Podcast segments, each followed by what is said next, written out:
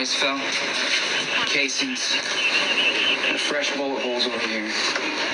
Looks like two groups. One heading into this building. Joey and his guys are waiting. They open fire. Maybe it was the other way around. Look, we got tire tracks over here. Yeah. Maybe they pulled up, got out, took Joey Limbo and company out, and fled the scene. Could be, but it doesn't feel. Joey Limbo wouldn't have just stood around in plain sight waiting to get whacked. No, I'm thinking he set an ambush and it turned on him. Bit him. Wonder who Joey was trying to take out.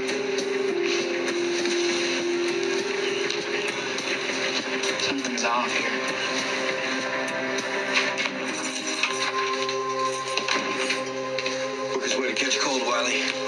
Head covered.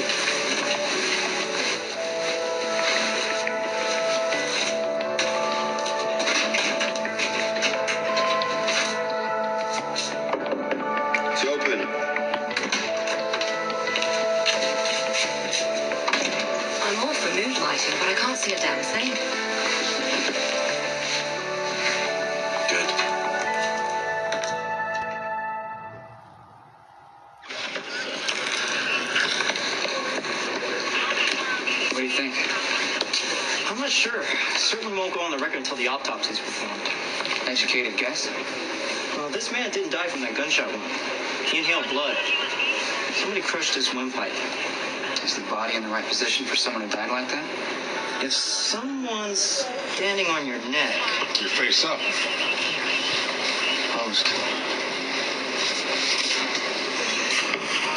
I want Joey Limbo photographed from every conceivable angle. Got a real bad feeling about this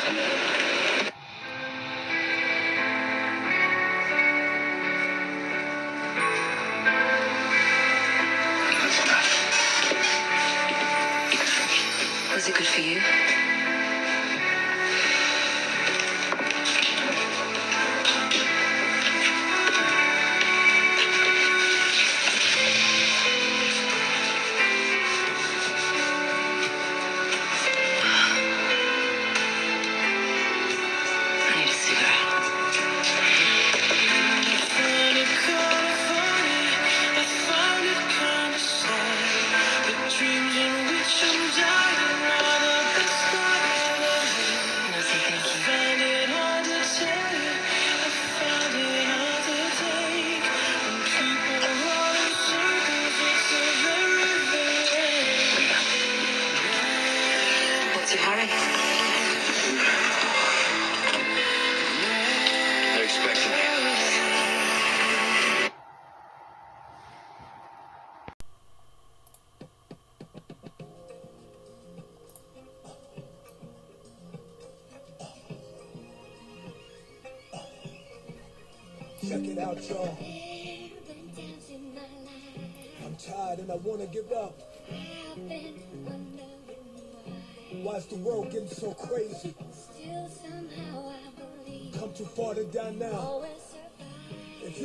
Survivor, get up.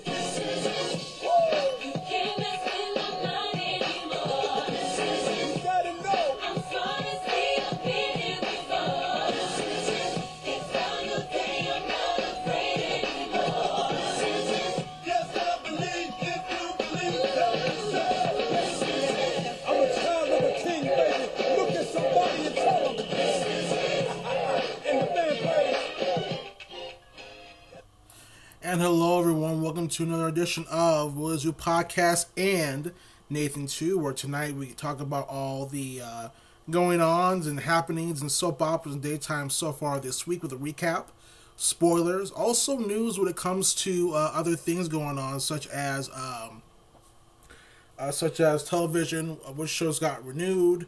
Also, General Hospital Fan Club weekend is back, and I hear that two people will be having events coming up. Um, events coming up. I think sometime in one in July or in August or whatever. It'll, it'll take place in the in the summer, I think, for both of them. But um, with that, guys, we have a lot to get into for tonight, and uh, I'll be I'll be I am once again solo for tonight's uh, episode. Willie is not with me here tonight again, but we will be back, guys.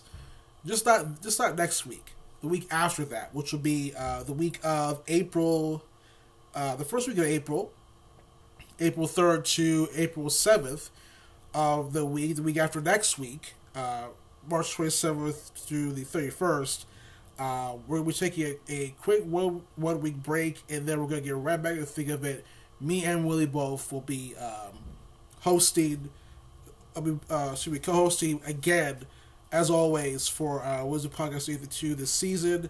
Uh, Willie will be back from his break. I'll be back from the one week break coming up. So us will be back on April fifth, uh, twenty twenty two. With two of us, we're going to talk about Locked uh, from uh, uh, from uh, you know talking about Scream. I think Scream Six. It's, it's just the name of it. The new Scream movie that came out daytime. Also, top story we got coming up. So, before any further ado, guys, that'll be April 5th.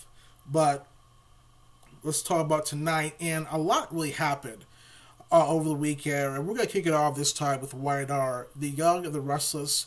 Um, let's just say, guys, um, you know, we had a party going on with YNR over the weekend where the cast and crew uh, celebrated the, fifth, the show's 50th anniversary for the young and Restless, and not just the current cast and crew were there at um, for YNR. We also had past faces from the show. We had Victoria Rowell who played Drew. She was there. Uh, Phil Morris, he was uh, back. He was back uh, at the Restless. I, I, I didn't know he was on YNR at one point. He was on the show I think in 1986. Uh, he played a role there. So Phil Morris was there, and also the actress who plays Leanna Love uh, for YNR. She was there. I think her name was Barbara Crampton, if I believe. If I'm sorry if I'm mistaken or butchering her last name, but she was there too.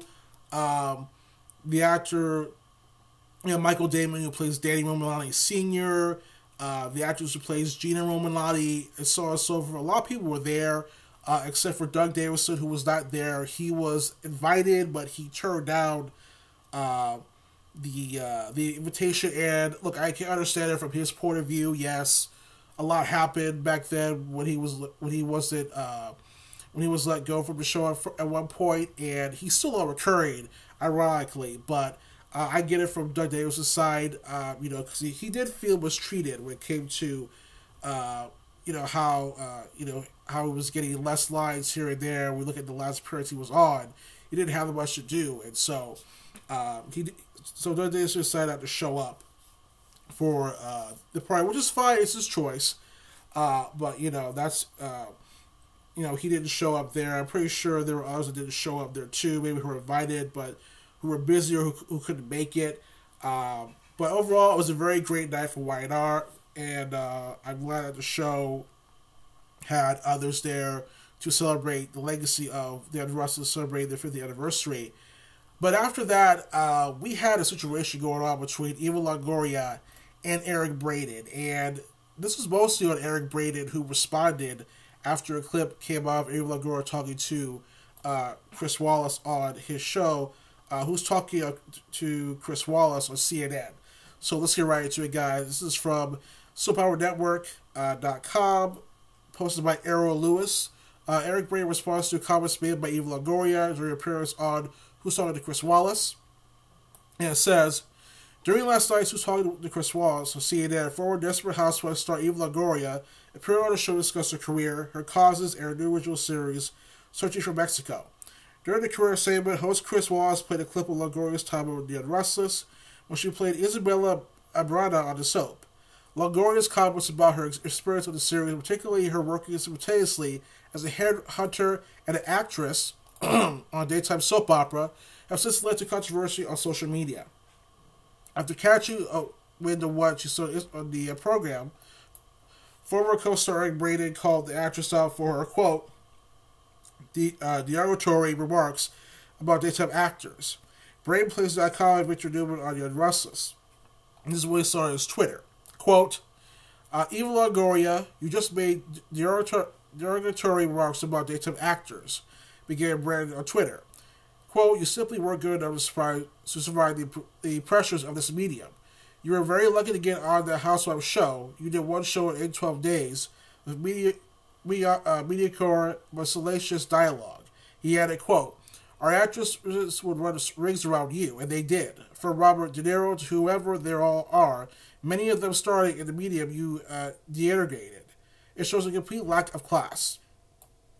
On a CNN program, Wallace shocked Longoria when he said, quote, You got your first break 20 years ago when you were a cast of a very popular soap opera, The Unrestless. He then appeared to introduce a clip, um, a clip of that. We're going to show a clip of that. Longoria then praised for a stroll down memory lane, as Wallace stated, where I do that. Longoria continued laughing as the clip began, showing her as Isabella is seen with her former co-star Doug Davidson, who portrayed Paul Williams on the soap at the time. The clip finds Longoria's Isabella, Isabella telling Davidson's Paul that Christine, Lauralee Bell, is dead as two struggle to get a knife out of Isabella, Isabella's hands. After clip played, he's still laughing Longoria told Wallace, I can't believe you found that. In response, Wallace says, So what I find is so interesting, though, is that you were so determined not to be a strictly actress at, at, at the same time that you have this part on this big soap opera. You're working as a headhunter for to have NC out of your dressing room in the studio. Longoria uh, confirmed the story, saying, "Yeah, yeah. When I moved to Hollywood, I had my bachelor's degree, so when I told my mom I'm going to be an actress, she was like, well." She was fine because I had graduate college. Like, like as long as I finished college, and so I knew I could get a job. I was like, I'll get a job, and I went to a temp agency, and they hired me. She pointed out, I was so good at it that when I got you know, uh, got Young and Restless, it didn't pay enough for me to live on being an actor. So I continued being a headhunter and Young and Restless, and I would hide the fact that I was on Young and Restless to my clients because they didn't want like a dumb actress handing their accounts.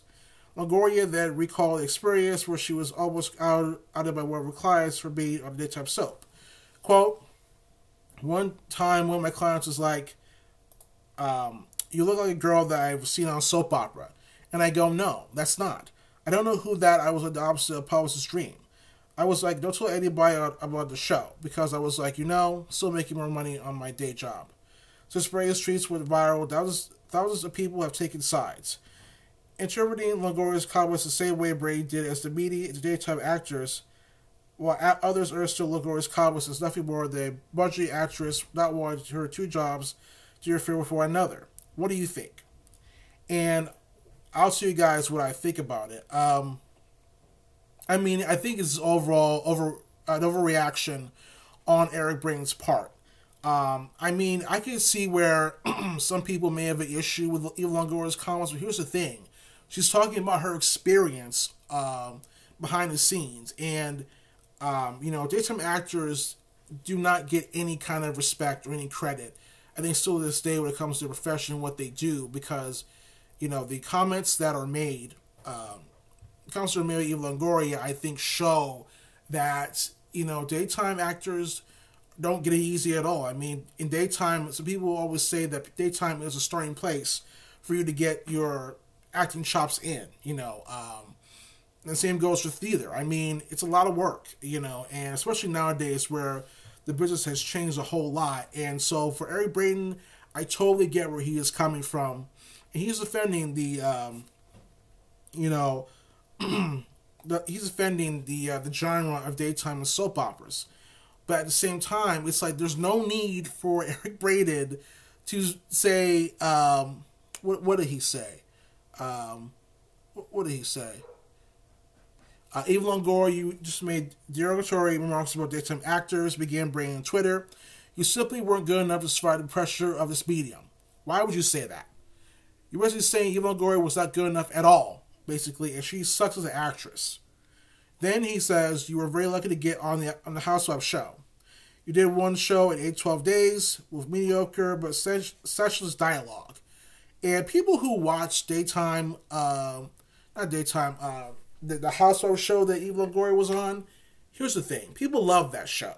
They love the characters, they love the storylines, even if some of them didn't, didn't make sense or even if um, they didn't like it at all. At least Eva Longoria, who was the actress, one of the main actors on that show, you know, really was one was a fan favorite on that show and got a lot of eyeballs on there too. She was one of the people who got eyeballs on this soap opera. So for Eric Braeden to say that, I feel is very uh, uncalled for and just not good at all uh, coming from him.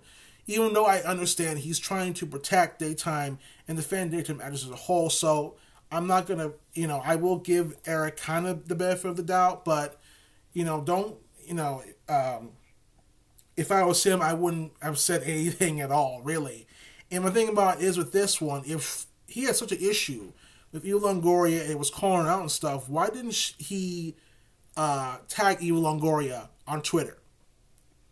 Why didn't he tag her on Twitter? I mean, if you're really gonna call someone out, tag Eva Longoria or any actress or actor you have an issue with what they say about daytime and call them out and see what happens. Because to me, it kind of shows to me that Eric Braeden uh, was being very, very kind of cowardly by not doing that. I mean, come on. I mean, you want to play safe and all, but you know, you are Eric Braeden, the Victor Newman, so you should have no fear, no, um, no cowardice of not tagging someone to get their attention, not tagging someone when you should tag someone to get their attention. That's how I feel about it. And overall, I don't think. Uh, do I think you will even go should worry about Eric, Eric Braeden says? Uh, no, she, she should not. I think she understands. Um, I think she, uh, if she did hear those comments, I'm sure we'll probably get a response from her at some point. But I don't think she'll respond. I don't think she should respond at all. Maybe the two of them will talk about in private. But overall, I think it's just really a big hole to, to do about nothing. And Eric Braeden was completely out of line for that, even though I understand why, because he was trying to protect daytime and defend daytime as a whole.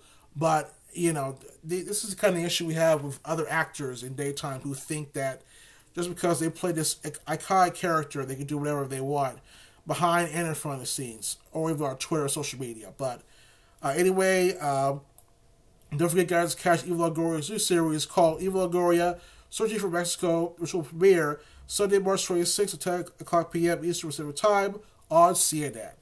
And with that, guys, let's get into this week's Wired so far of a recap. Um, let's kick it off Monday for uh, Wired And basically, Diane busts Phyllis and Jeremy, which is no surprise because that didn't really last long of Phyllis and Jeremy's plan to where Jeremy, if Phyllis wanted to make it look like Jeremy left Genoa City and, um, you know, um, you know, and they wanted to make Jack and Diane think Jeremy was gone, but Diane pretty much busted Phyllis and Jeremy at the uh, Grand Vegas Hotel where he saw the two of them uh, together. Um, you know, and uh, and uh, you know, I think because uh, once Diane saw them, she was like, "I should have known." Every word out your mouth was a big fat lie, and Phyllis and Jeremy tried to do their best to play, uh, you know, to play innocent, but Diane was not buying it. She knows that Phyllis and, and Jeremy would, um, you know, we're just we're just playing them to make sure they were gone uh, from the open. Uh, so Diane's not buying it, and in the end, Diane warned them that they'll be superhero news that they will let them let them know their hatefulness won't win. So they have time or energy for their nonsense and walked out. Diane thought and Jeremy deserved each other and tossed it, the redhead's on her and really brought her and Jack closer. And Phyllis died things are all that agreement with the two of them. So there you have it. Uh, you know, uh, Phyllis and Jeremy were caught in the act, and I kind of figured it would happen. Uh, it wouldn't take long, but oh well. Uh, so with that, Diane leaves. We head back to the Abbott house. Then we had um, uh, then we have uh, Daniel Lily at, at Crimson Lights, and Lily is telling Daniel about uh, the whole thing going on with Devon, and Dale thinks she should stop beating herself up and do whatever it takes to win. Uh, Lee wants to work wants to work it out with Devon, but she tried everything, it didn't work. And Dale suggests that you know there are a lot of things going on, and, and in the end, that she should at least you know do whatever it takes to win overall. And so, um, you know, uh, then Lily recounts her issues with Devon as Dale goes with her. He tells her to walk into the hearing, focus on what she wants. Devon doesn't have a right to tear down her legacy. Uh, he says, "Go get him." Lily thinks Daniel. Uh, she really here to hear that, and the two of them embrace. Meanwhile, we had uh, Diane heading back to the Abbott house. Jack knows that she's riled up.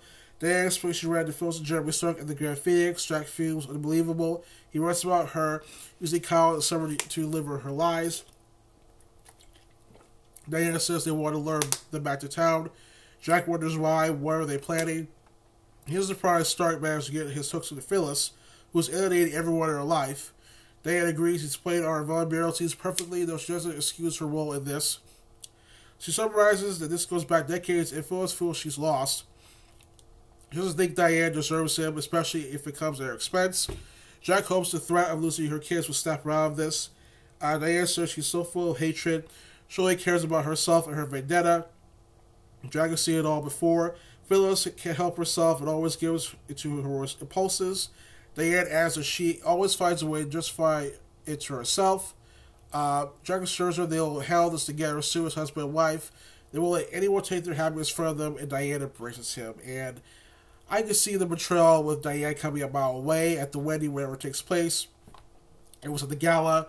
Um, Jack is going to get hurt, and a part of me will not feel bad for him because, yes, Jack, uh, it just feels so strange that the direction from Phyllis and Jack has come down to Jack and Diane, and uh, it kind of makes sense in a way, but I think Jack should be a little bit more smarter than, uh, than just to believe everything Diane has, has told him thus far.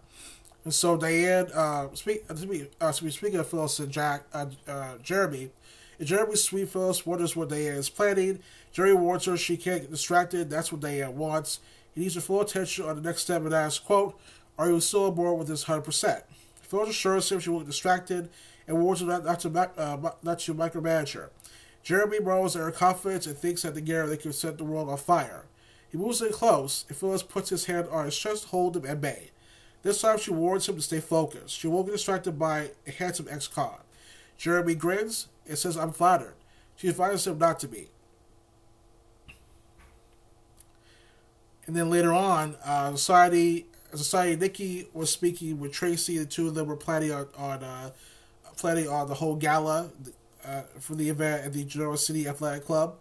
And then Nikki turns her nose up to see Jeremy Stark walking in and says, It's see her. Nikki doesn't want him there. Jeremy uses that of the three women in her little group, he finds her the most intriguing. Nikki is sure Ashley and Phyllis love to hear that news. Jeremy thinks he and Nikki are fighting and scrap to get what they want. Nikki informs him he shouldn't make assumptions about her. She says she has a lot of gall coming back there after seeing uh, her necklace. Jeremy says he was afraid and she's smart to know that. Nikki warns him to leave town not to give her husband a reason to ruin her life. Jerry poses no threat and reminds her she once saw him as the answer to her Diane problem. Or maybe she thinks Diane is the kind of woman who will eventually get what's coming to her. Nikki thinks he's overestimating her interest in Diane Jenkins. Jeremy finds this admirable and brings him to gala. Nikki tells him it's invitation only. Jeremy turns to make a donation to get one. Nikki assures him that his name will be on the guest list, but Jeremy intends to do his small part to ensure the gala's success. Quote, he says, I have no doubt this will be a nice remember. Phil shows up at the Al mansion and tells Tracy that she's meeting someone there. Tracy allows her to wait and heads out. Phil sulks around the living room until she spots an engagement ring in a box, and she smiles. Behind her, Diane asks, What the hell are you doing? Phyllis hides the ring box behind her back. Phyllis says she's being summer. And Diane doesn't believe her and accuses her of using her daughter again. Now that we know you're working with Jeremy, you should be nowhere near this house. Phyllis pretends to get a text from Summer that she can't be after all and stalks out the door. And also we had, um, you know, Abby and Devon talking to Penthouse and uh, about what's going on with Lily and stuff. And, um, you know, you know, uh, Abby supports Devon 100% and encourages him to uh, at least, you know, uh, you know, be strong and to uh, stay focused, which, you know, Devon uh, listens and makes sure he understands what Abby's saying. And in the end, at the courthouse, Lady spot Devon. He tells him it's their last chance. Once they start this, there's no going back. And we have to find some common ground. Will you please consider just talking about it? Just then, Amanda walks in warns Lily, don't say another word. So Amanda is back, and she was not happy to see Devon. And Devon was happy to see Amanda either. So um, it's always good to see Mishael Morgan back on YNR. Um, I have to say though, I do think that it's good that she's on on uh, recurring right now because it's always the show does not have any plans or directions for her at this point in time. So let's go to Tuesday's episode where we have Jill arriving at the ranch telling Victor she's made his place for, for a stop since, he, since his message sounded urgent. She warns she's late for the arbitration has to get going. Victor thinks then that his timing is perfect. Nate walks to Victoria's office. She's glad that she's there and wants to go over a bunch of numbers. Nate wants to discuss something else first. So Victoria walks over and stands directly in front of him while asking if there's anything she can do to help whatever is bothering him. In the meantime, Audra is them from the hall and then walks off. At the court hearing, Amanda informs Devon that this is a no-brainer for her to take Lily's case since she was the one who drew up the merger in the first place. No one knows the ins and outs as well as she does. Devon replies, except for me and Lily. Amanda argues she was in the trenches, dotting the I's and crossing the T's. Devon feels it's less about that, more about right and wrong and history. Knowing much the time he put into Hamilton Winters, Amanda knows his ass, quote, Do you not remember all the long conversations we had about Neil? She thinks Devon being there tardy his loyalty is a joke. Devon asks if it's about revenge for her then. Amanda tells him not, not to fire himself, watching him lose will be just a perk. So, again, there goes Amanda having uh, warming up there a little bit before the arbitration. Then Christina rises and takes Devon inside, except into the hairy room with Chris warns his client not to get not to let them get under his skin. He seems rattled, which is what Christine noticed. Devon says letting them think they got to him and demand that Lily come in, followed by the arbitrator, who asks if they're ready to proceed. Devon notes that Jill is missing. Amanda says she'll join them as soon as she can step away from professional obligations. Meanwhile, in Newman Media, Audra's sitting in the office when Leah walks in. And she guesses Nate is in meeting Victoria. Audra confirms it, just they go get coffee. In the main office, Nate tells Victoria that he hopes that will happen will change their work dynamic. Victoria reassures him because sees that she overstepped. And quote, she says, I apologize if I made you feel comfortable. Nate surprises her by saying no apology is necessary, she wouldn't meet it anyway. Gray says he knows she doesn't really believe she overstepped. Victoria laughs and admits she doesn't. Then back at the ranch, Victor challenges Jill about going to war with Devon over Hamilton Winters and pitly against her brothers. Jill says they both know when you're dealing with family, things get ugly. She points out that Devon accepted the merger and says she likes the company the way it is. Victor says she has a vision for the company, but how would Katherine feel to know she drew a hardliner grandson? Jill notes he's played a Katherine card. She reminds him Katherine had a lot of opinions that she didn't agree with. She misses her terribly, but she doesn't want doesn't miss her heartbeat at her about the company. Katherine can take it up with her in the afterlife. She tells Victor that Devon shut down all their attempts to solve the matter and observes that he's not in a strong position legally. Victor thinks this will damage their personal relationship with Devon, which would be a shame. Joe nods. Victor asks her to come there because he wants to offer her an alternative. in the hearing, Christine states that Hamilton Winters was founded on family. She talks about Devon Neil's relationship as Amanda Sparks. Chris explains that the opposition played on his motions to consider Devon into merging. Shortly after, they insisted on opening up family running company to an IPO. Devon objected and tried to ambitiously dissolve the merger, but Lily, made it clear that they had no intention of bringing the dream to sold Devon to fruition. He doesn't want the money, just to walk away with the company he and his father created. On the Crimson Lights patio, Lydia hopes Audrey doesn't think she's jealous or insecure. She's just frustrated with the amount of time Nate's spending at work. Audrey thinks she has some legitimate questions about what's going on between Nate and Victoria. Uh, quote, I'm troubled by it. Leah understands they have a tight working relationship. Audrey doesn't want to cross the lines, which thinks maybe Nate, Nate and Victoria's relationship is a little deep. It doesn't feel like a normal employer and employee dynamic. She confides that they that they're together constantly, and she always not and she's not always sure they're focused on business at hand. Elena asks if she's saying she thinks there's more going on. Audra replies, I'm sensing there's a lot more.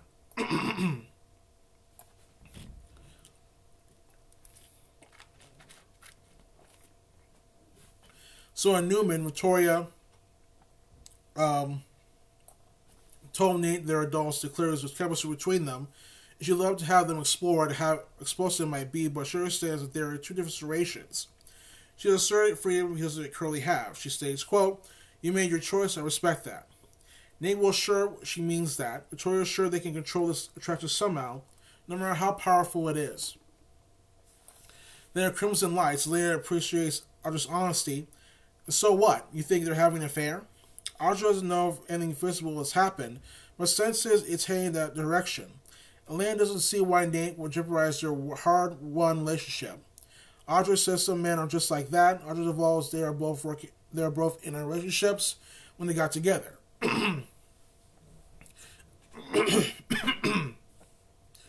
Audra's not the one to sit back and do nothing and guesses Leia's the same.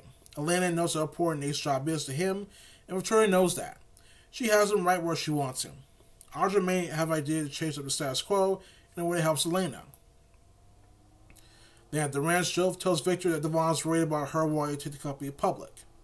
Joe thinks that was really the last straw for him. Victor retains that if, that if that is the reason Devon wants help to Winter's back, then he understands. Joe is visibly offended when he suggests she didn't think this through. She asks about the alternative he said he had. Victor thinks she'll like what he has to propose.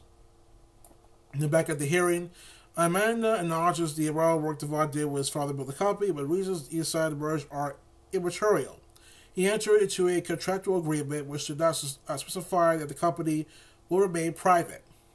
Essentially, she argues she, he's asking the court to assist him in breaching his contract. She feels that he wants to know it all, wants to know, wants to throw it all away. In doing so, he may cause ripple damages to the existing company. At Crimson Lights, Audrey confides that she did a deep dive into Victoria. She's letting cut for life. Elena admits she's followed the drama of Asher Locke who manipulated a date. Audra talks about Billy and the story of what happened with the love of her life. Elena asks, Are you talking about JT Hellstrom? And this is the part where I was really intrigued to hear from uh, Leda and uh, uh, when uh, she asked about JT. And for those of you that don't know, JT Hellstrom was played by um, he's played by uh, uh, that that one actor that yeah that Luckinbill. And so I was surprised to hear a mention of JT. And so Audra asked Leia if she knew Hellstrom, and Leia didn't. She just knew the story. It, it turns out he had a brain tumor. Audra thinks he may be interesting case study. Uh, I did research into JT as well. He's been released from prison and deserves to have his story told. It might make for an interesting story on your medical podcast. And this this could go either way two, two ways for Elena. Um, now, uh, if J, if JT does come back, or we do see him, um, we do see him on, um, you know, on the uh, on YNR again for one time appearance, or maybe for a storyline or more, then, uh, you know, I hope the writers don't do this, but I hope they don't put JT and Elena together because the chemistry has not really been there. Uh, we're tested out between both JT and Atlanta, and Atlanta has never met or heard JT before. But I think until maybe a couple of years ago when she first came into uh, the show. So at the hearing, Amanda insists that negotiations for the merger were not one-sided. You're not you're not allowed to change the rules in the middle of the game. She asked Devon. There's only one person guilty of breaking Chancellor Witcher's agreement, and that is you. Christine Witcher's client hold together, and Devon asks for recess for lunch, and the arbitrator agrees. And Amanda, I gotta say, she got the, she got to Devon at that hearing. She was cutthroat. She was she was, she was very. It, it almost felt very personal for Amanda in a way, and I get that. But at the same time, it was very unprofessional at the same time because I get Amanda wants to win for Lily, but at the same time, it feels like she wants to win for herself. So hopefully, um, you know, Amanda does not, you know, backfire and blow this and blow this for Lily. Uh, so at the coffee house, and Liz to the booth. Amanda tells her the case is going as well expected. Lily is torn as the way they're going about it this is causing Devon pain. Uh, Amanda tells her, I feel like you're attacking. No, not, not Amanda, but Lily says, I feel like you were attacking him personally and professionally. Amanda argues that it's her job to use whatever she has her arsenal, and she reminds Lily Devon brought this on himself, which Devon did bring it on to himself, so she's not wrong there. Um, see here. On the patio, Audrey, Elena asks Audra, You think I should bring JT to town to interview him about his book history? Audra thinks it would be amazing to kick off to her podcast. Elena doesn't want to exploit anyone for ratings. Audra feels it would be healing for everyone. It would be a good thing. It would also give her an opportunity to work with Nate. Uh, if you look into JT's story, who knows, it could have an impact on Victoria. Maybe a love like theirs never really dies. And I gotta say, I don't see Victoria JT getting back together after the writers, the previous writers, I think Josh Griffith, who was the writer back then, uh, not not him, no, Mal Young, actually. Josh Griffith was the uh, as their producer, but um, the writers botched the character of JT and having him be so uh, be abusive to Victoria when uh, I think the storyline could be much better if they went a different route. But then again, that's just me. Um, but no, it's Victoria and JT came back together. Um, at the ranch, Jill says that she thought through the IPO she possessed any inspiration otherwise. Victor has often thought of taking Neil in public, but doesn't want others involved in the decision making process. He figures that it is about money and stress she raised funds other way, so Devon can maintain control of his company. Joe asks him to be more specific. Richard's, uh, uh, Richard's talking about a private investor will stay out of a decision making process, and they will guarantee that in writing. Joe assumes he has someone in mind. I knew when Victoria and Nate talk numbers, and he admits he's having trouble focusing because Lily Devon's hearing is starting this morning. He's very worried about his cousins and wishes there was something he could do for them. In society, Devon apologizes to Christine was calling it recess. It's just that man is clearly enjoying taking shots to him, and Lily's letting her hit below the belt. It's a lot harder than he thought seeing back and saying nothing when the attacks are personal. And man literally just wants to watch everything he's built burn to the ground and Chris urges him to vent his feelings to her privately, not at arbitration, which could hurt their case. Devon asks if Christine got a read on her and asks was it bad, and Chris's face falls. And at the coffee house patio, Lena is tempted by the idea of getting Victoria's attention away from Nate and loves the idea of working closely with Nate again. Audra thinks it's a win for everyone, or almost everyone. Elena also sees the value in the podcast, but there's a downside. It's wrong to toy people's emotions and make them relive traumas. That's not a game she wants to play just to get Victoria to stop going after her, boy, her boyfriend. Audra never meant to apply anything like that and tells her she's right. It's should stay in the past. Should all stay in the past. Elena thanks her for the conversation and tells Audra she's given her a lot to think about. At Newman, Victoria understands why Nate wants to make things right for his family. Convincing Nick to come back at the company is something she considers a great success. Nate must uses their family business didn't work out, he played a huge part in that. Victoria hopes he can heal the rift. She tells him his moral compass is really a nice change of pace. Nate asks, even though we're not together, Victoria urges him to cut himself some slack for how things went down in Chancellor Winters. He was provoked. Nate thanks her for that, but knows others don't agree. Then Cyclops and lies man tells Lily she deserves the success, and Devon is trying to rip away for much reason. reasons. Lily asks uh, the way he ripped apart everything he had, and man admits it. She's using it. She's using that to her advantage. Lily says that should not be about her getting back at her brother. Amanda reminds her she agreed her methods. It's too late to back out now. Lily sighs, I don't know. Amanda says that this is where she excels and where she thrives. She says you may be torn, but Jill is not. She wants Chancellor Winters to remain attacked and attend to liver. Then finally, excuse me, finally, the ranch, Victoria can't the structure of the company Neil Devon built. Now Devon is more involved in his life his grandson's life. He to ensure the legacy passes on. He's willing to offer Jill the money she feels Chancellor deserves.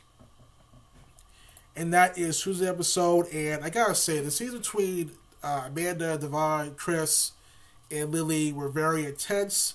Mishael Morgan, you know, brought it really, really, uh, really well, and no surprise uh, for Mishael Morgan. She's a great actress, and this is why YNR should have never wasted her to begin with, or even killed off Hillary the first place. Because to me, you know, she can still, uh, if you give her great material like everyone else in daytime, her and many others will succeed and excel. So I love the scenes with uh, Mishael Morgan and YNR for Tuesday episode. And now let's get to what is this, what is this episode?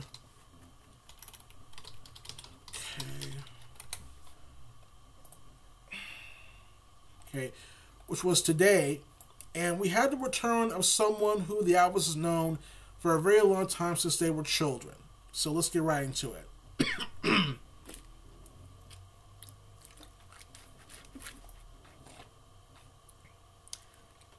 but first, uh, Lily, Amanda, Christine, and Devon return to the arbitration room. The arbitrator notes the relationship between the parties has evolved to a point where communication is impossible. She asks if there is more evidence to both Christine and Amanda, both and Christine and Amanda say yes. Phyllis later arrives at Jeremy's suite and writes about she found a huge engagement ring in Diane's purse. She did it. That was her goal all along. There is no way in hell I'm letting this happen, she continues. This was her this was her news. Becoming emotional over the idea of future events with Diane, she tears up and says, I will never see my daughter again. She screams, I will not let this happen. This will not be ignored, Jeremy. This evil must be eradicated. Her it's a good thing then, that their plan will stop Diane in her tracks. Then Jack arrives at the Island Mansion with Diane dressed for the gala. She can't wait for him to see her in it. They kiss. Jack marvels about the people coming back for the bicentennial event, and then asks if she told she'll tell everyone about their engagement at the gala. Diane beams. She asks if she's sure Jack enthused that they'll be the toss of town. She reminds him that they'll have to face their critics. Jack assures her they'll do that together. Diane agrees, but he can tell somebody's, somebody's still bothering her. Diane tells him Phyllis came by and claimed to be being summer. Her behavior was more off than usual, and she's convinced she and Jeremy are up to something. and Jeremy Suite Phyllis assures Diane will make the gala all about her engagement. Jeremy agrees, but she's a insufferable. Phyllis is here why she's the only one who sees her for who she is. Jeremy assures her she he sees it too. It's only right to make the move that night and balance the scales of justice. He says, quote, that's a, that's a beautiful thing about masquerade ball. I work my magic, no one ever know I was there. At the arbitration, Amanda hands over the contract signed by Devon and is making her case when Joe comes in. The arbitrator invites her to sit down, but Joe says she won't need a chair because this won't take any time at all. Lily looks wary and, uh, and asks Joe, What are you talking about? Joe stated, I'm about to solve this whole mess right now. At the patio, uh, Crimson Alliance tries to suggest Daniel that they use a game format to help people navigate their personal conflicts. And Daniel loves it. So, see here. Um, Talk turns to their difficult matters briefly before they go back to enthusing about changing the world, one player at a time. And at the Abbott uh, Jack declares Diane she won't let Starkerfield ruin their happiness. They observe this and he wants to shout from the rooftops. They agrees with Wise Jack they have talked to Kyle about announcing. Jack is sure once he sees how happy they are, he'll know it's the right thing. Then the doorbell rings and it's none other than Mamie Johnson played by Veronica Reed. Jack is momentarily speechless to see her there, then welcomes her home and ushers her inside. inside Mamie Morales, nothing's changed and asks Jack, when was the last time you redecorated? Then she notices Diane and gasps. Diane says it's nice to see her. Mamie nodded. Jack insists Mamie stay with them. She can't wait to see Tracy and Ashley. Diane excuses herself and heads out. So the moment between Diane and Mamie was a little bit tense between the two of them, but I'm so surprised. I think with the history that uh, that Diane has with the Abbotts, um, you know, Mamie is a little bit uneasy. So uh, I did enjoy that scene between the three of them before uh, Diane left.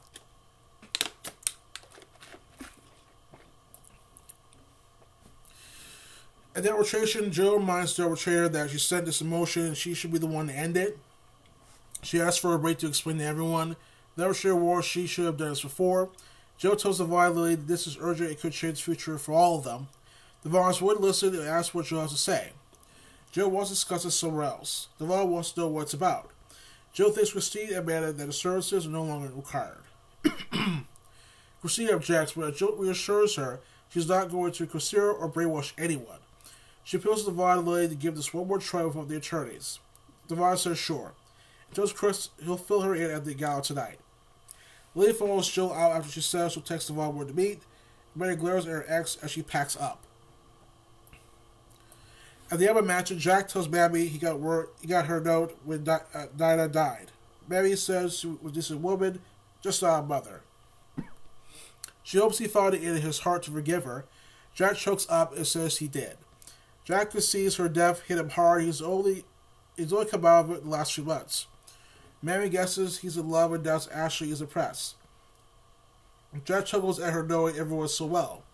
Mary feels that feels all matters is he's in love and happy.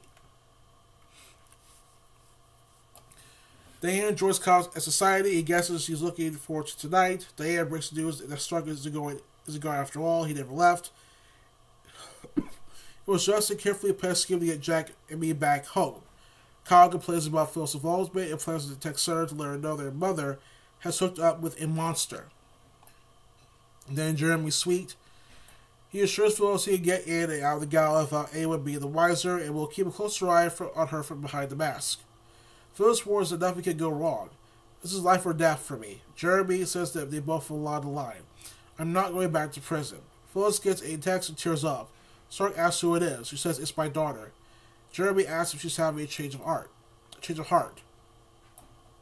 Then the arbitration, Devon Best and Man had a lot of fun today, going after him in front of everyone, turning him down. Amanda feels that if he thinks that, there's a lot he doesn't know about her. Every time she had to point out his lack of loyalty, it was painful by her that she chose a man who would hurt and humiliate her. Abby, of all people. She never saw it coming. Amanda recalls how broken he was in relationship with Nate. She believed he didn't give his heart easily. And she says, I thought you were a good man. I'm thankful now because I know the truth. And Amanda, you know, she was upset. I can't say I do blame her, but I do feel that for, um, you know, for Amanda herself, she should could have at least, you know, she could have at least, I think, maybe handled things better. Probably behind the scenes, at least try to keep it professional during the case, but it was impossible for her to do that. So, because of the anger and everything, the betrayal, everything else that happened before this arbitration case took place. So, I totally get where Amanda's coming from. At Society, Kyle tells Diane they have to figure out a way to get rid of Stark, and Diane somebody else she'd like to talk to him about. Kyle stated the engagement, and he thinks they should discuss it together, the three of them, so there are no misunderstandings. Then alone in the uh, living room, a Mamie flashes back to flashes back to when Jack was engaged to May in the past. She didn't approve, but showed by Ashley not being thrilled. So suddenly Billy comes in. He stops short when he spots Mamie. She guesses about him being all grown up and having his father's eyes. Billy embraces her. Mamie asks about his mother, and Billy says she's about the same as she's always been. And Mamie cracks. That's too bad. And let's go here. Jack reappears and Mamie goes off to her room. Jack and Billy enthused about Mamie showing up the gala. Jack asks if Billy's there about his job offer. Billy is and tells her brother, put me in. He thinks he could do the old man proud this time around. Jack notices a change in him and thinks that is due with the hanging around Chelsea. Uh, hanging around Chelsea. Billy isn't sure, but notes the experience may have made them stronger. Jack welcomes him back with an embrace. In Jeremy's suite, he asks Phyllis, "Are you in or are you out?" She tells him, "If we go through this, my entire life will change. Will change. Every day will be about keeping the secret, the biggest secret I've ever kept in my life." She declares, "This is the next level." Stark says, "If you can't go through this, tell me now. This is your final chance to call it off." Phyllis says she has to go and exit. Then, as society ladies asked Jill, uh, we we've been through hell the past couple of months. You you could just make everything go away. Jill cautions not everything, so they should leave it up to Lily. She wants to go back to arbitrator, but not until she hears her out. Devon arrives to Joe and announces she reached a decision that's mutually beneficial. Devon says, I'll be in charge of that. Lily complains that they should discuss this before bringing it to their side. Joe says there won't be any more sides. The IPO is dead. We're not going forward with it. The company will remain a private entity. Lily's aghast that she's just changed her mind. Jo- Joe Devon that since he was, uh, Joe Devon that since that was a sticking point, she's hoping he'll change his mind too, so two of them can be a family again.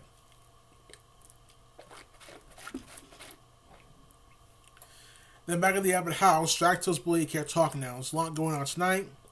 Billy notices the watch is smiling, wonders, wonders what's up. Kyle and Diane come in, so Billy leaves. Kyle tells his parents he wants to speak to them about both about the engagement. Then the hotel lobby, Phyllis tells someone she got her text. Someone else she got here quickly. He confronts her about telling them when Jeremy Stark left town and when he hadn't. And quote, even when a, even for a relationship with of total destruction, did you seriously lie straight to my face? On the Crimson Lights patio, Dale tells Chelsea it's hard to working with her. They made down some rough road, which may maybe have made him stronger, but so they can help people. He takes off as Billy arrives. He guesses the smile on his face is due to the Omega Sphere. Tells her he's going to back to Jabot. They joke about being movers and shakers again. Chelsea thinks things are going great with both of them. As society, Devon wonders how Joe expects to work together again after everything Lily has said and done. Lily gasps, and as says and asks, What have I done? I had the audacity to hold you to a contract. Devon claims she stabbed in the back by hiring Amanda. Joe tells him to stop it. This is breaking her heart. This is their work, their family. She wishes she'd go back to before she opposed the IPO. What will it take for them to be, able to work together? Devon doesn't see how he can do that. It comes to lights. Abby texting Devon. Hoping the arbitration is going well with Amanda appears, and that will be uh, tomorrow's episode for YNR when uh, Amanda and Abby go at it, and Amanda, I think, is going to let Abby have it. And I probably hope Abby does not back down from Amanda in a way, because as much as Amanda has a right to be upset, I do think that um, for Abby, she has to hold her own ground uh, for this one. Now at the hotel, at the uh, Grand Vegas Hotel, Summer accuses Phyllis are working for Stark. Phyllis guesses she heard this from Diana and reminds her daughter she'd do anything in this world to keep her safe. Summer hollers about her using her to the, deliver her lies. Phyllis insists that everything she does is to protect her. And Summer fumed that this is not love, it's traumatizing, and, said, told her that he needed her to stop before Summer really gets hurt. She storms out and Phyllis walks by the elevator and stops the button. At the end of Magic, Kyle tells her his parents that he's thought a lot about their history and what their engagement means for the family. The road to love is there smooth, but they found their way back to, together and forget forgive each other. Who am I to stand in your way?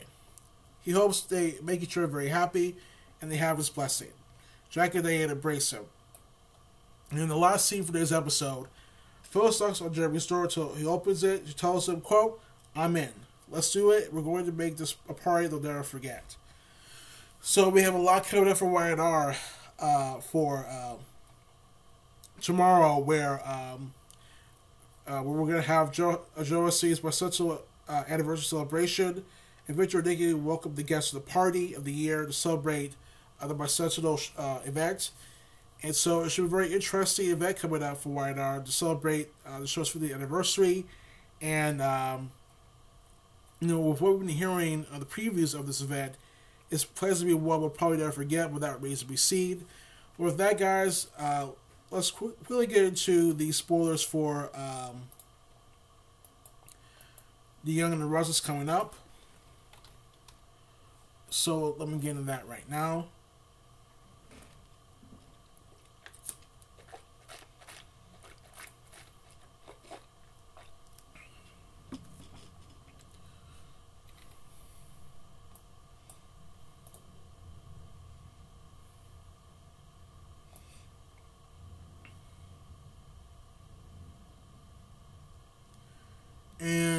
And see here.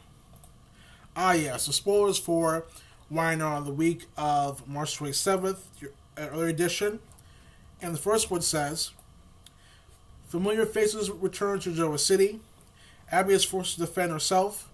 Phyllis takes matters to her own hands. And Devon seeks forgiveness from Amanda. And note the gala for Genoa City was set to start Thursday, March 23rd. It extends over almost two weeks of episodes. This is one evening Genoa City, airing over many episodes. That explains why characters are still arriving during the week of March 27th. It's still the same evening. also, on Monday, March 27th on CBS and Paramount Plus, the Friday special Entertainment Tonight, ET about Y&R, Walter C. Baxter's tour, road trip, interviews, etc. And details will be uh, details will be uh, on um, uh, com slash negative T four four three one five dot html. This wire special on ET on uh, CBS Paramount is different from the recent one on ET Canada. And with that, guys, we are going to get into. Um, we're going to take a, a uh, commercial break. When we come back, we're going to talk about the bold and the beautiful. Among many things for uh, the uh, soap operas of daytime so far this week, and uh, we'll be right back. So, guys, uh, stay tuned.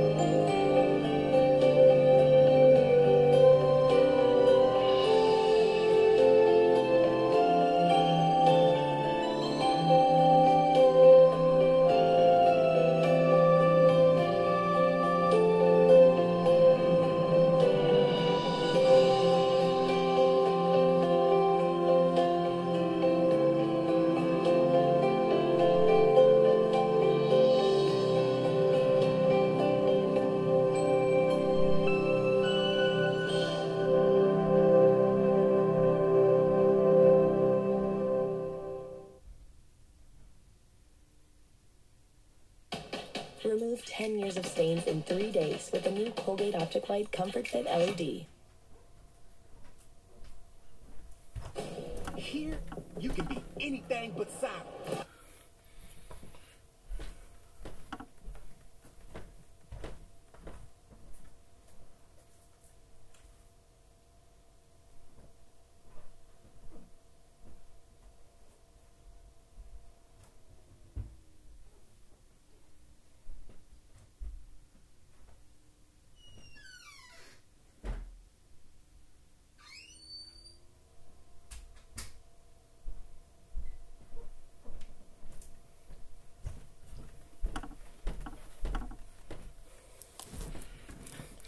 And welcome back to Wizard Podcast Nathan 2 for tonight's episode. And we are going to get into the Bold and Beautiful. And not a lot happened for this show.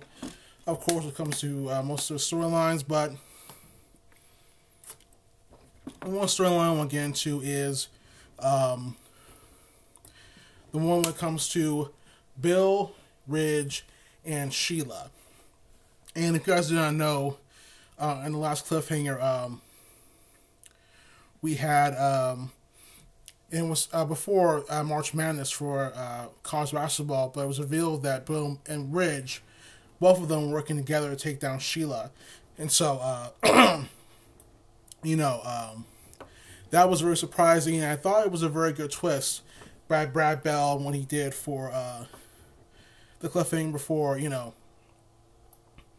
uh, before the break, and so um, on Monday we heard pretty much about how it all started Monday and Tuesday in a way. And so in the FBI unit, Bill fumed that he is so ready to put shit car behind bars for life.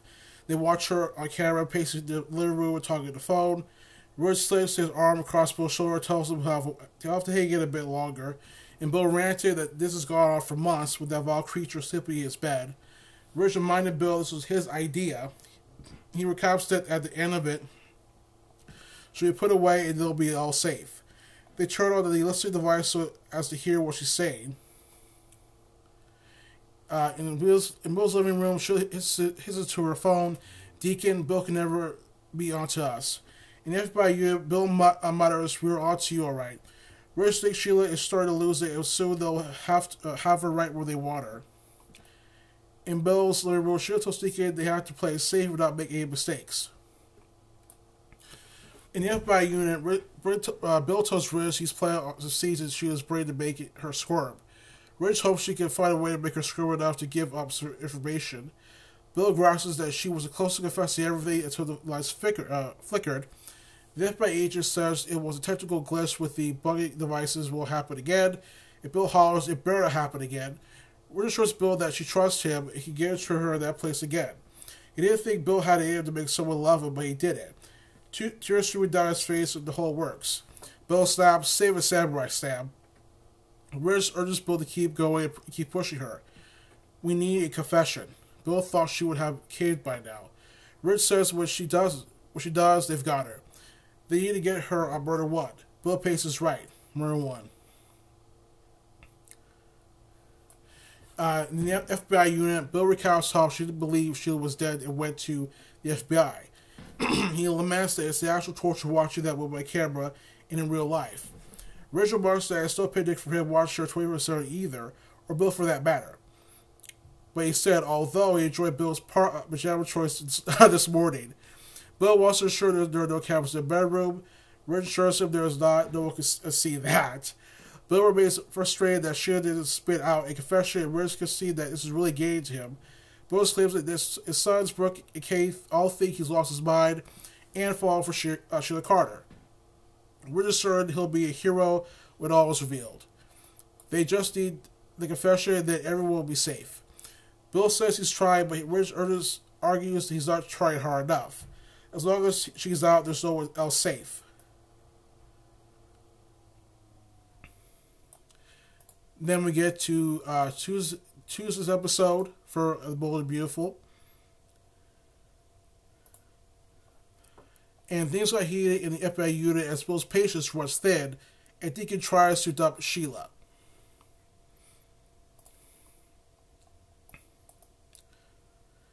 In the FBI unit, Ridge warns Westfield to get back to his house to get confession from Sheila, but Spencer is on a donut break. They recap what's going on, how the files will be seen from Sheila once she's put away again. At Bill's place, Sheila takes a call from Deacon, who wants her to come over. It's urgent. In the FBI unit, Bill confirms there's nowhere Sheila can find out her phone is bugged. He wonders why Deacon wants her to come over and worries about them thinking he's on to him. Bill sacrificed too much for his state to fall apart now. in the FBI unit, Ridge and Bill watch Sheila Pip in the uh, mirror before leaving the house. Bill realizes that it's sick as look at her. He needs to do something more dr- drastic. The FBI agent warns they need to stick to the plan which Bill earns her trust. Ridge recaps that they, when they get to confession, she'll be out of their lives forever.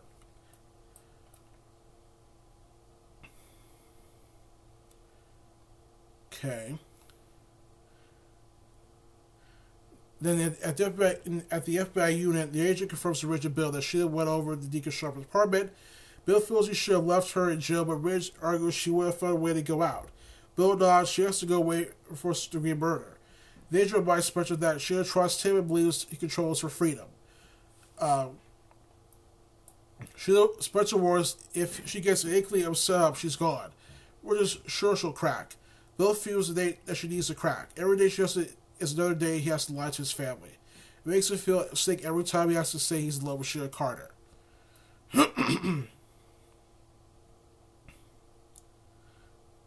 okay. And then uh, lastly, assures Bill that he's Sheila's number one guy. You can give her things Deacon can't. Bill tells, well, she's right about that. All Sharp can do is, is make her pizza and license plates. Bill goes over how difficult the ruse is to keep up and how intensely frustrating it is. Ridge insists it will pay off. It pays him to say it, but this is working because of Bill. Spencer complains this was supposed to be a slam dunk, but they've had to go way past it. I've had to reach for things in my life that I put away for too long. How long? How long do I have to pay this broken, man who's only found love in the arms of Sheila Carter? Sheila Carter. Ridge says he'll have to do as long as it takes. We need a confession. Bill punches the wall, paces like a, a caged tiger. So, Bill is not liking this, and rightfully so. Um, you know, he has to, and now he, now both him and Sheila have engaged, and so now there's nothing Bill could do but to at least try to work hard to get a confession out of Sheila uh, in any way he can. But I think uh, it's going to be too late at some point, and Sheila will probably turn on Bill the moment it happens. So uh, hopefully all goes to all goes according to plan and uh, to the plan, and they are able to. Uh, you know, they're able to uh, get the girl to Sheila to uh, get her, you know, get get her away, put her away for for life in prison. Because at the same time, I don't see how they're going to get Sheila in prison when Kimberlin Brown signed a new contract. So, you know, it should be very interesting. But I hope that Brad Bell, the writers, do not screw this one up. So, um, with that, guys, let's go to um, B&B News from uh, Soap Opera News. Uh, yeah, Soap Opera News uh, online, and there was a preview of uh, I think the new actor uh, R, who plays RJ and what he'll be doing on The Bold and the Beautiful. So let me just get up here.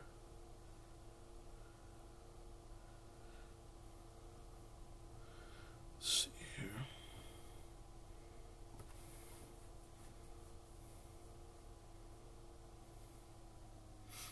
Okay. Let's hold on here, guys. Let me just get this up. Let's just look for it. Here. Yeah.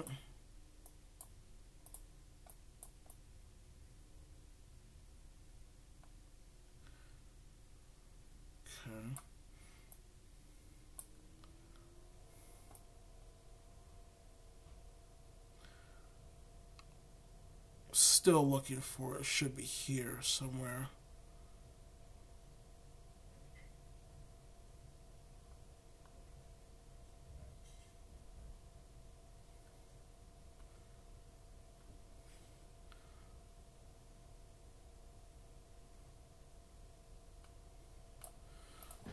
Let me just continue trying to look it up. If it's not there, then I'll move on to uh, we'll, we'll move on, but I'm sure it was here somewhere.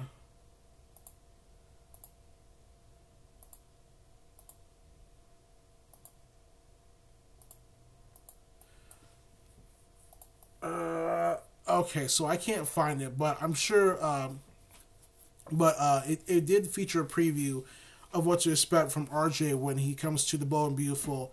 Um, and a part of it, I feel, uh, I think from what I read on there, I think uh, it does, uh, it does show to me that the writers are slowly focusing on getting uh, Brooke and Ridge back together again. I have to say that is the right move to go with because I don't want to see Brooke and Taylor together.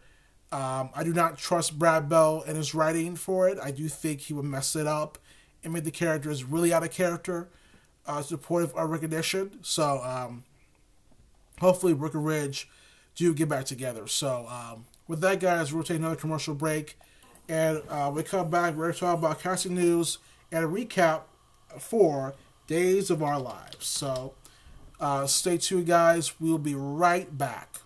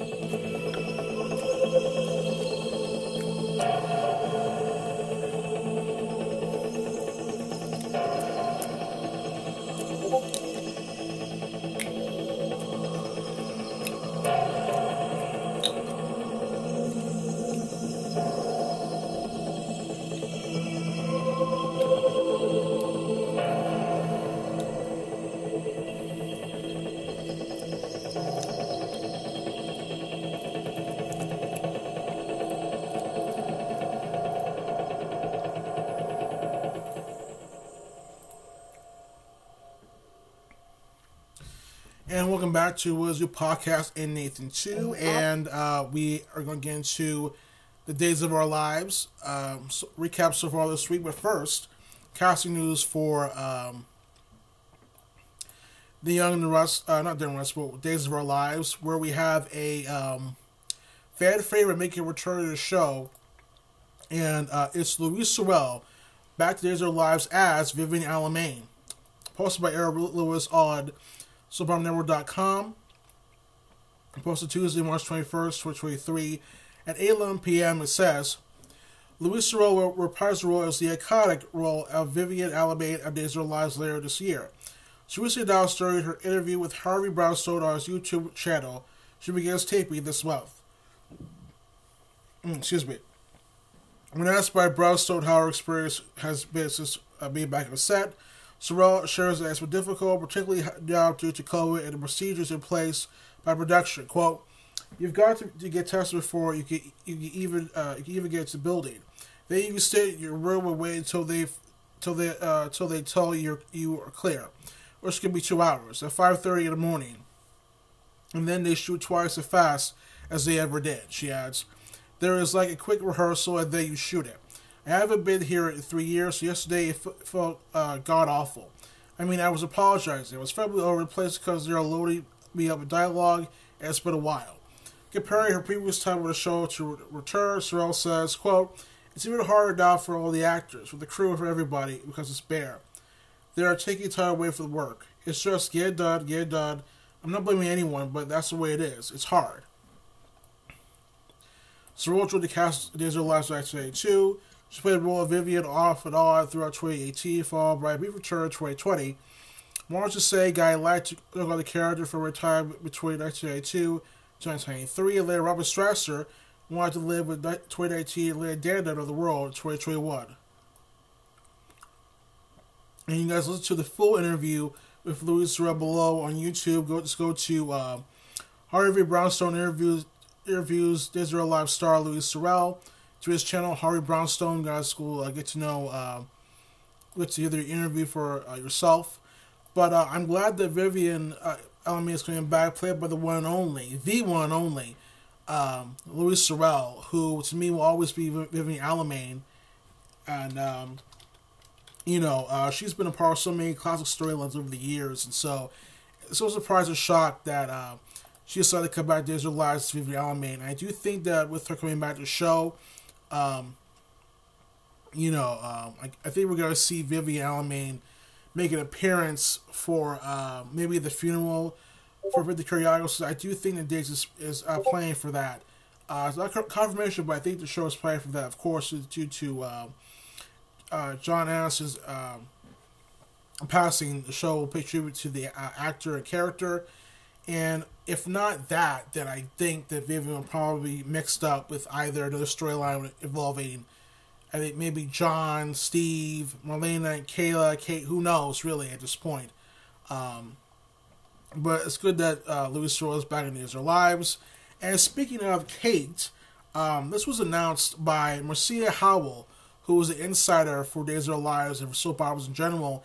And um, before the week started, uh, it was announced and teased by her that uh, on Facebook that uh, five people were, were leaving uh, Days of Our Lives. So, and I think we got word of the first person who who left, who uh, who left or was leaving Our Lives, and that would be none other than Lauren Koslow. Now, there are uh, there are conflicting uh, reports that uh, Laura is out as Kate Days, that she's not, but she's on recurring because of personal stuff going on behind the scenes, and so um, you know, for now, uh, take it with of salt, guys. Um, Marcia Howell reports that Kate is out at Days of Our Lives, though I do think she'll be back uh, since, you know, the whole thing with actors and actresses coming back to Days of Our Lives, going in and out, really, um, you know, doesn't make any uh, difference. And at the same time, you know, um, you know, I think that in the end, uh, we'll probably see Lauren Koslow back at some point.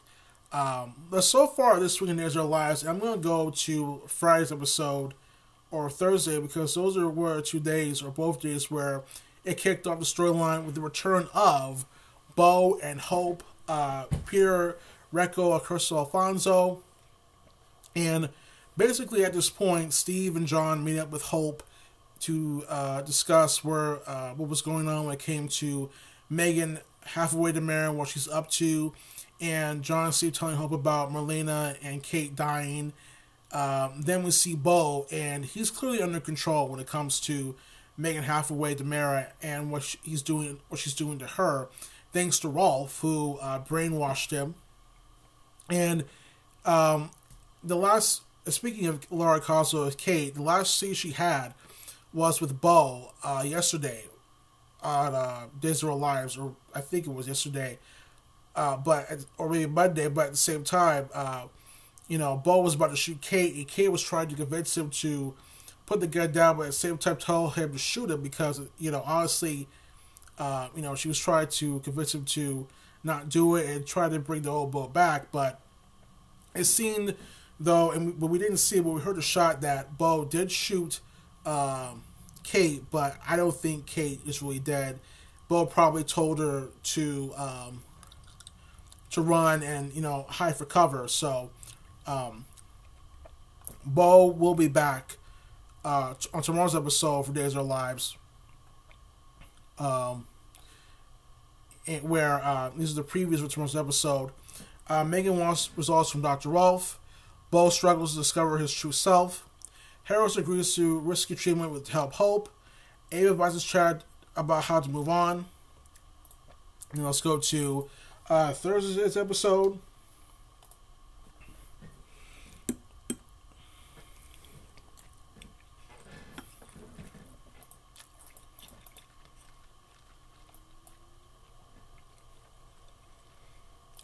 Okay.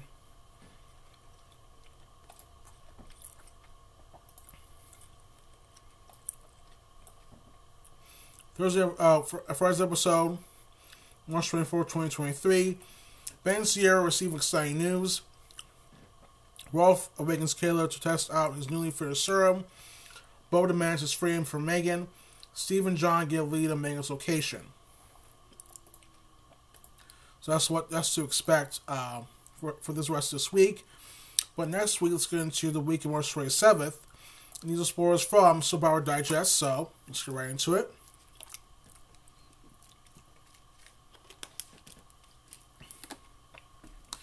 Steve cores Megan. Roman updates Eric. Gabby and Lee celebrate. Paulina issues a warning to Chanel. Wednesday, March 29, 2023, these spoilers from uh, DictionMori.com. Uh, Paulina suffers a panic attack. Eric and Nicole get into an argument over Sloan. Thursday, March 30th, 2023, Rachel Slo- shows up at Statesville to confront Kristen. Friday, March 31st, 2023, Milan has Marshall reviewing with Eric and Belle. Steve informs Steffi that Kayla is alive. Bo and Kayla arrive at Vigil's childhood home, where Bo reveals his plans to his sister.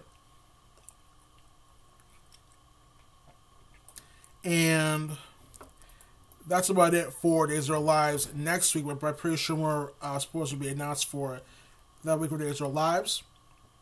And as far as the rest goes, uh, for uh, Our Lives uh, this week on Tuesday and today, let's see here. Uh, Tuesday, March 21st, 2023, we had Lee tries to keep Stefan from Gabby. Chanel and Paulina score victory over Sloan. Jada is confused by Tyler's career change. EJ and Nicole manipulate Stefan. Wednesday, March 22nd, 2023, uh, Paulina receives a, pleasant surprise. Leo overhears Chloe badmouthing Rachel. Xander and Ash come to their blows over Gwen, and Bree plays dirty to get what he wants from Kristen. And with that, guys, we're, we're going to take a quick commercial break. And when we come back, we're going to talk about the last soap opera, uh, General Hospital, guys. And uh, I have a rant for General Hospital. Uh, and it's one that not a lot of people, I think, will like, but it's needed for me to say it. So stay tuned. We're right back for more of Wizard Podcast and Nathan 2.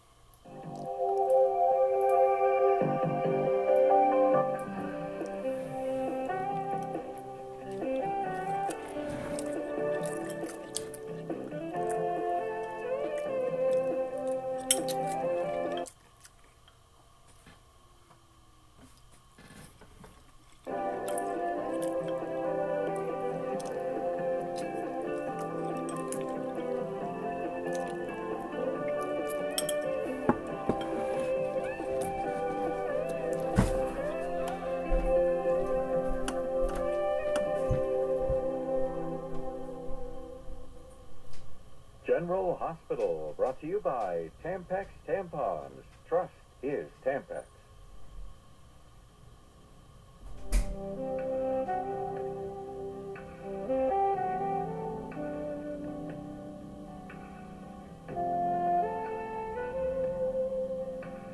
Tomorrow, when Tim gets a chance to be partners in a hardware store, Jill nails him.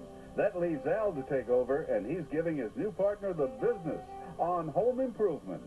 Then, when Wade and Nadine have relationship trouble, they go to the expert, Grace. Marriage counseling was never funnier. Don't miss Grace Under Fire, here on ABC.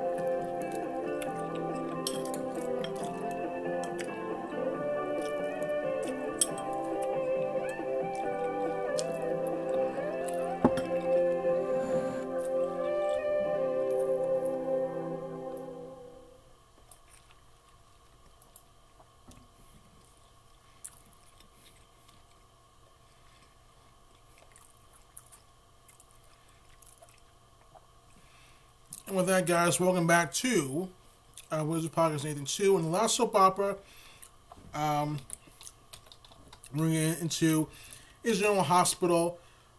Um, you know, and I gotta say, guys, I am very ticked off with one storyline in general, and or maybe not one storyline, but one person in general, one character, and that is Carly Corinthos Jax. Um, I'm not gonna do a full recap. I'm just looking into the uh, important parts of this week so far. Um, and this article from Soap Hub really nailed it um, for me um, on my rant when it comes to uh, character of Carly. And it says here perfectly GH has a Carly Spencer problem and doesn't know how to fix. This is posted by Hope Campbell on Soap Hub, a commentary on the website. and it says There's one thing that needs to be made clear about Carly Spencer General Hospital. She is not a heroine. She was never meant to be a heroine. In nearly 30 years, she has not grown into one. If she is a great character like Kari, that definitely serves a purpose on a soap if she is written co- correctly. General Hospital, uh, Carly Spencer has, has zero purpose. The problem is, Carly Laura Wright is not read correctly and very read at all. At this point, she is distorted to random stories. It's become, it's become more obvious by the day that the writers cannot can't think of anything more for this character to do. Recently, it has become more clear than ever that GH has run out of actual compelling stories of Carly, as she shows up everywhere with people she shouldn't be with who don't even like her. Why was Carly walking to Maya Corey's uh, living room as she, she lives there to suddenly help plan Nurse's ball? Why was Carly carrying around a full of Elizabeth Paris personal months? And why oh why is Carly of all people involved with the Ice Princess story that was Anna Finola Hughes and Valentine's James Patrick Stuart for nearly a year? The only story Carly has evolved that could be called her own thing is little insider trade nonsense. It seems to be dumber every time we hear about it because the two corporate geniuses she was uh, supposedly helping by, by Aurora, Aurora, excuse me, Stark didn't even seem to know what Trader Insider, insider trading was. It's not a front burner story, who really cares? It's not like Carly will serve any time for that because Carly is more of a Teflon Don than Sonny Reese is, which brings us to the next problem.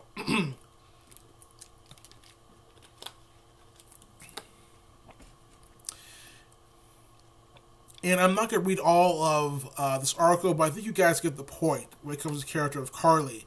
Uh, nothing gets Laura Wright. Um, you know, I do love her as an actress, but she is almost on a little bit too much nowadays. I think the whole wedding with Jason Morgan uh, a, a, couple of years ago uh, to uh, the fall of 2021 was way, way too much. I mean, that really turned me off the character of Carly for whatever reason. I mean, I get what they what they were trying to do, but at the same time, you uh, you um, you've made Carly unbearable, unfortunately, and so um, can GH repair the mess? Can they do? Can they not make Carly such a focal point of the show, even though uh, she isn't? I mean, yeah, it's an ensemble show, but it seems that almost Carly is in every single storyline herself. They can, but I don't think they will for whatever reason. I mean, uh, I'm pretty sure Laura Wright's gonna get burned out, but at the same time, she deserves better, in my opinion. And having her on less, I think, would help the show a lot. And uh, I do think it's time we have a break for the character of Carly Corinthos. But what do you guys think about it? Uh, let me know. But as far as the rest of Joe Hospital goes this week, uh, Sonny broke up with Nina due to the danger when it comes to an upcoming threat since, uh, um, you know, uh, last week Dex say uh, Dex did save Sonny's life, and Sonny had no choice but to break up with Nina, which was weak. And I gotta say, I expected the same time because Nina cannot handle Sonny's life with the mob. The only person that can handle Sonny's life with the mob is Carly herself, and I would not be shocked if they put Carly and Sonny back together again. And I don't want it this time around. I think we've already had enough reunions, Carly and Sonny get back together. But it would make sense, even though I don't want it. I don't think anyone else wants it as well.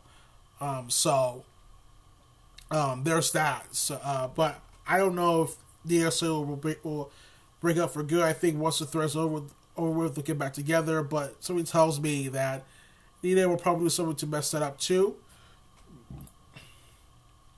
Um, you know, and um, then we have Spencer, Esme, Laura, and Baby Ace. Um, today at, at Joe Hospital, Spencer came with Laura to uh, Spring to tell Esme that the charges against her were dropped, and um,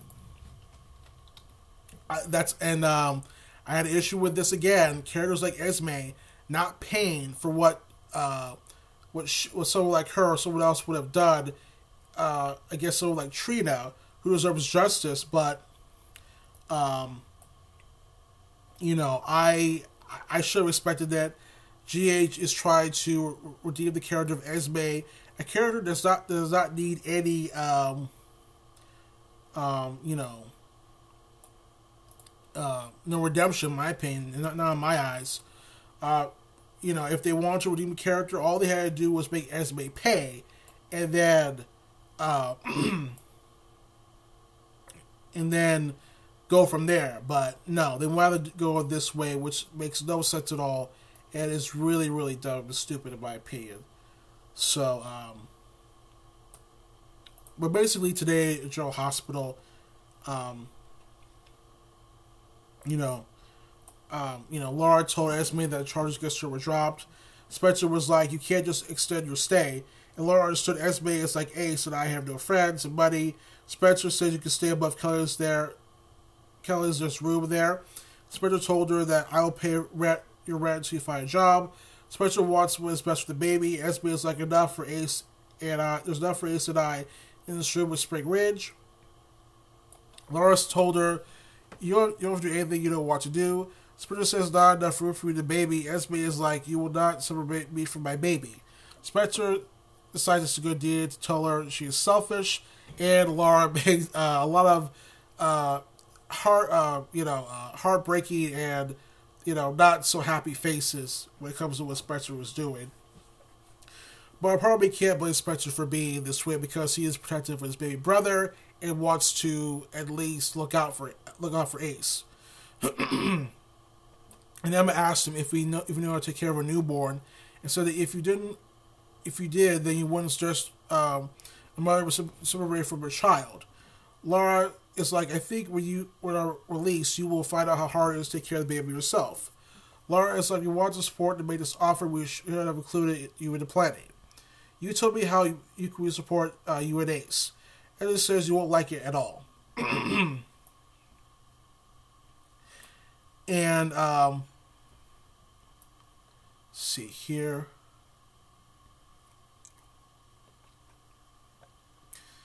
And then Trina was with Spencer, assisting and go as planned, as they thought, as they would. As Esme comes out saying, I love our new ace. And last point I want to make is Chase in Brook Lynn.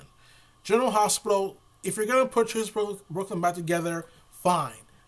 Do it. But have Chase realize that Brook Lynn is not perfect and then hook up with her. Brook Lynn can be very selfish, and today she owned it. But at the same time, for Chase, you know, he, you know, uh, when it comes to her behavior, Brook Lynn it. When it comes to Chase, you know, he is upset and feels like uh, Brook Lynn is sold out. And he feels that this is all about getting her songs back, and he's done with the excuses. And Brook Lynn was trying to help him, and he asked, "Why didn't you tell me tell him sooner?" And um, you know, I get where Chase is coming from, but at the same time, Brook Lynn is not perfect. You have to love her unconditionally with no strings attached. And so I hope that they change things up when it comes to Brook Lynn Chase. If they're going to do it, then go ahead and put them back together and give them decent writing, decent storytelling. If not, just leave them alone and don't even put them back together. Um, well, that's about it for me and General Hospital. Let's quickly go to the spoilers. We'll take our last break for our podcast tonight.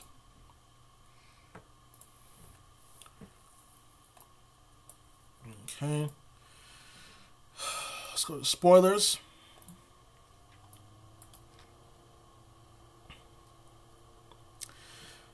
So the rest of, let's start with spoilers for the rest of this week. Then we go to next week. Tomorrow on 23rd, Max makes Cody an offer. Sasha surprises Gladys. Alexis is shaken. Marshall encourages Portia. And Spencer reassures Trina. And 24th of March 2023, Esme is skeptical. Sonny doesn't mince words. A word, Spencer bowls over his strategy.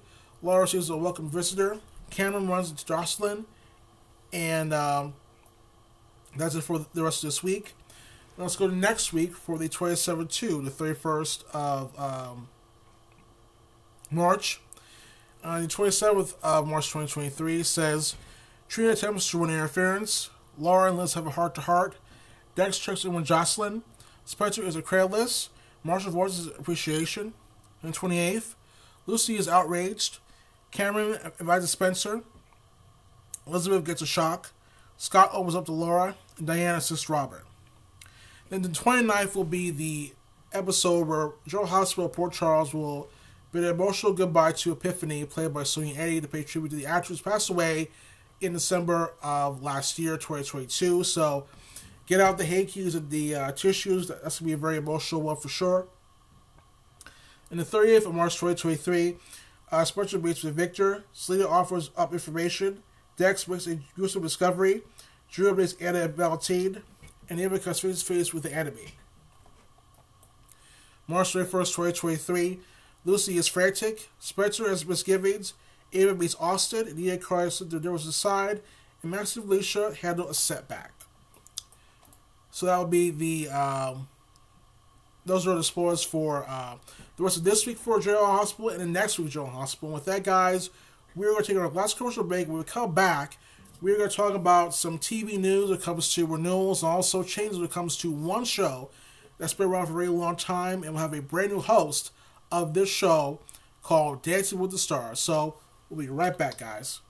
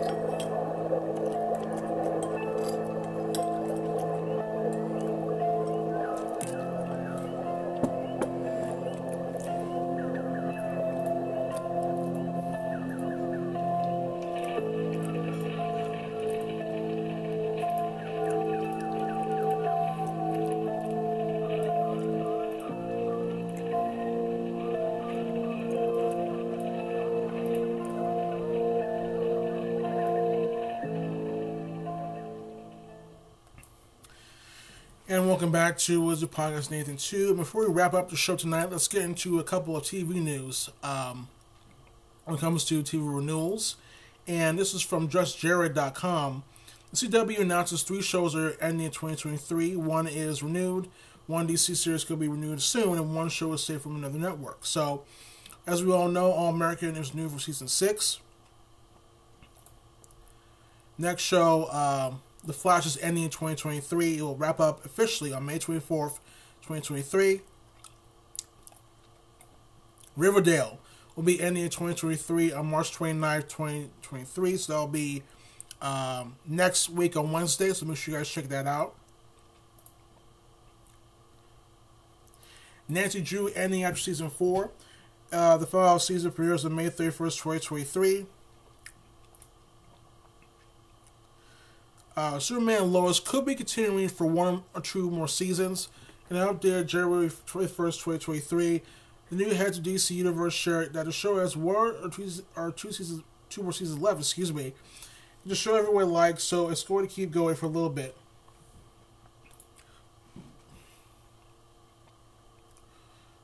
And let's get to the uh, next one.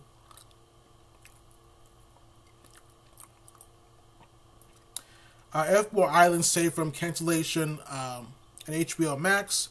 Saturday, March 16, 2023. Fan favorite reality show F Boy Island was originally canceled by HBO Max for up two seasons. The CW has swooped in to save the show. So, congrats to the show itself. And that was, that was a part of it. Uh, Batwoman has to cancel after three seasons, canceled April 2022. Uh, DC's Legends of Tomorrow canceled after uh, seven, uh, seven seasons. Charmed has been canceled since May 2022.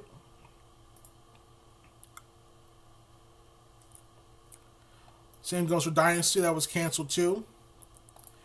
And then let's go to the uh, next one for Peacock. They canceled two shows and renews five more in 2023.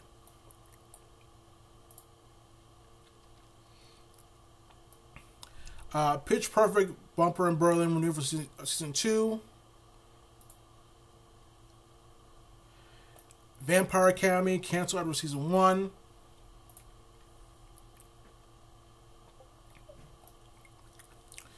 One of Us is Lying canceled after two seasons. Uh, cancellation date January 20, 2023.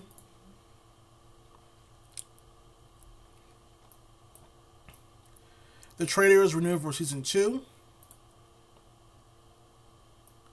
Paris in Love, renewed for season 2. Renewal date February 13, 2023. Poker Face, renewed for season 2. Renewal date February 15, 2023.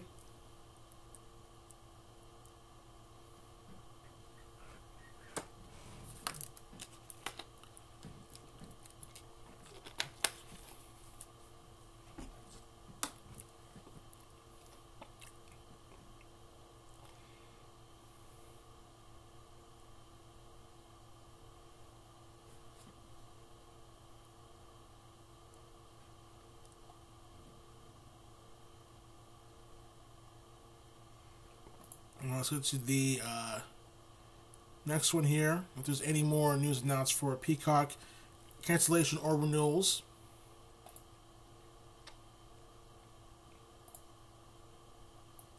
And of course, Days Are Lives new for season 59 and 60. Renewal date March 15, 2023. Uh, which is big news for the soap opera, which I reported and talked about last week. So, congrats goes out to uh, Days Are Lives. And um, and actually, I've got to do this, guys. Let me go to B and B spoilers for uh, next week very quickly before I wrap up.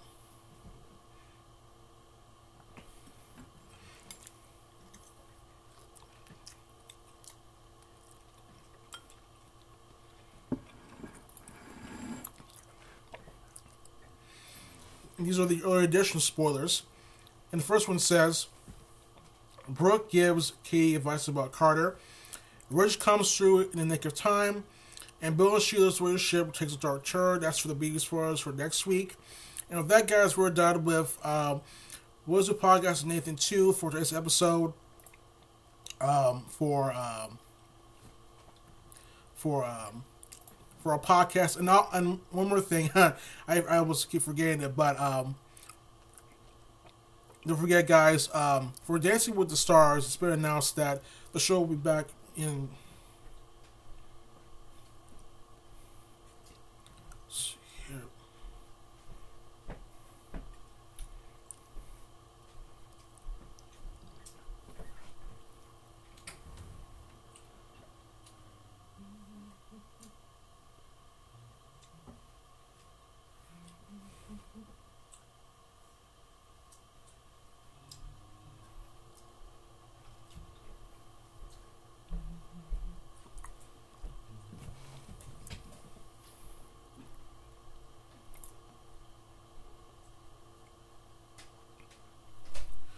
Uh, Dancing with the Stars will be back for season 32 with several key changes, including the departure of Tyra Banks as a host of one long run series.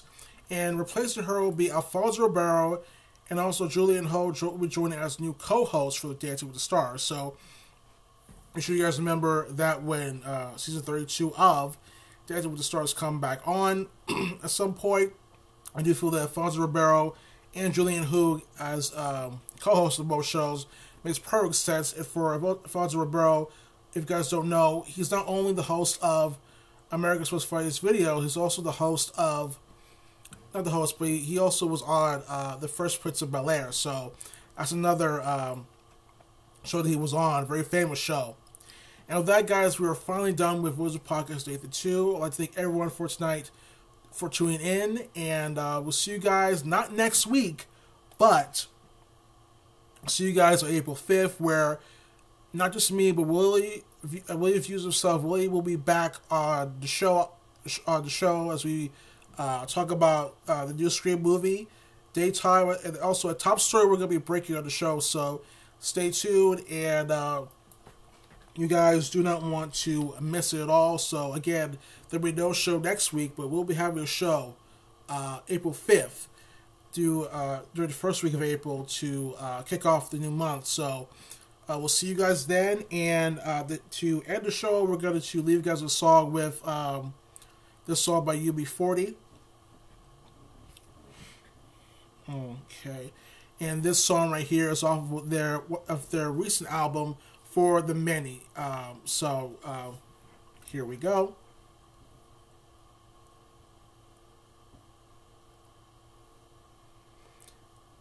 And if you guys want to reach me, you guys reach me at um, at MoneyMac101. Again, that's at MoneyMac101. Capital M O A N Y M A C with the numbers 101 on Twitter. Sam McCall is CJ Morgan, which is my Twitter. And for Willie's View, you guys can uh, catch him at Willie's View PW on Twitter. And uh, thank you guys for watching. We'll see you guys next week. So stay tuned, take care, and uh, have a good one, guys. We're listening this from. Have a good night, good day, wherever listening this from. Enjoy, enjoy the weekend coming up. Enjoy the next two weeks. And uh, we'll see you guys April 5th, 2023 for Wizard Podcast and Nathan 2. So, take care, guys, and we'll see you guys later. Bye.